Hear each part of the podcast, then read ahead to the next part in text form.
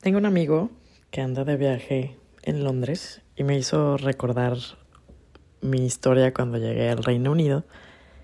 Y es que hace unos años, en mis épocas de estudiante, eh, hice un programa de intercambio a Manchester. Y cuando recién llegué, pues estaba yo quedándome en las residencias de la universidad. Y claro que el cuartito tenía pues el colchón y el escritorio como buen cuarto de estudiante. Pero entonces tenía que ir a comprar yo las sábanas y pues eh, la almohada y pues cosas básicas del, del baño, etcétera. Entonces me fui a un centro comercial porque yo había llegado temprano, no sé, era un domingo.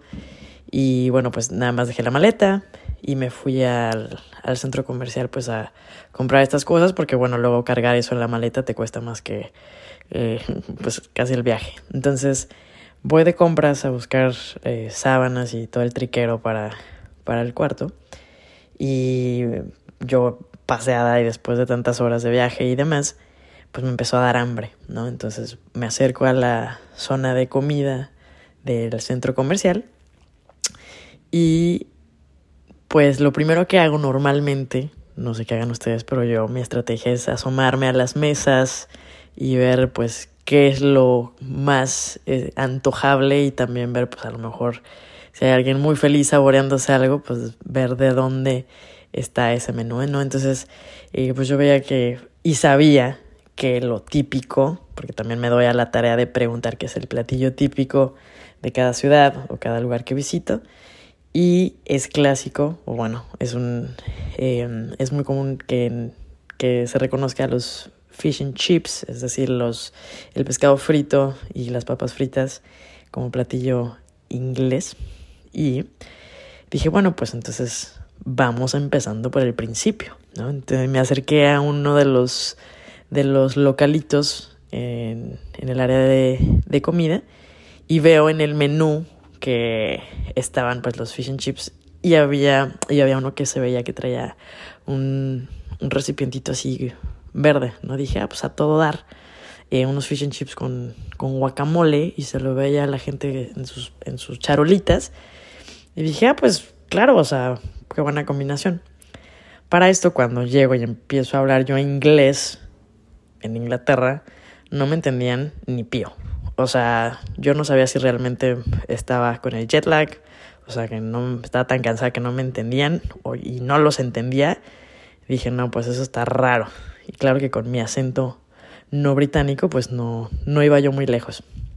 Total, que le digo, a ver, bueno, otra vez, apunto el menú, la fotito y le digo, dame el paquetito 3, ¿no? Y ya, no, pues sí, ese, sí, sí, ese, sí, con, con agua, sí, water, dame, dame water. Total que yo ya hambrienta, eh, pues desvelada, ajetreada y demás, ya me siento queriendo disfrutar este suculento platillo. Otra vez muerta de hambre, ¿no?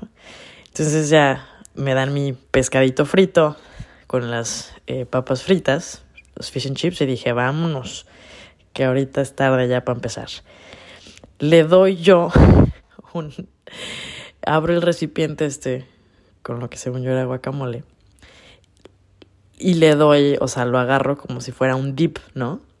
Entonces, en mi mente yo estaba esperando la explosión de sabores de un chip, eh, no me acuerdo si era la papita o el, el, pescado, con guacamole, y lo, o sea, con embarrado esta cosa verde, y lo muerdo. Y de repente mi cerebro empieza a cruzar cables otra vez, como diciendo, no, en primera no nos entendieron el inglés, en segunda yo no entiendo qué es esto porque no es guacamole. Entonces lo así, lo saboreo y súper desabrido y súper raro el sabor, la textura. Y dije, no, pues, ¿qué está pasando? ¿Qué pedí? ¿No? Claramente no es guacamole. Entonces volteo y dije, no, pues a ver, ¿qué, qué rayos pedí? Entonces me acerco al menú y veo que eran eh, fish and chips with smashed peas. O sea, es decir, tenían eh, chícharos eh, aplastados dije, bueno, qué cosa tan rara, me estoy muriendo de hambre. Y ahí fue cuando aprendí otra vez a no nada más dejarme guiar por las fotitos de la comida y a leer. Obviamente que claramente no, no, no me quedó em, eh, claro el concepto, pero aprendí que los fish and chips no traían guacamole, sino chícharos aplastados y desabridos. Para que no les pase, chavos.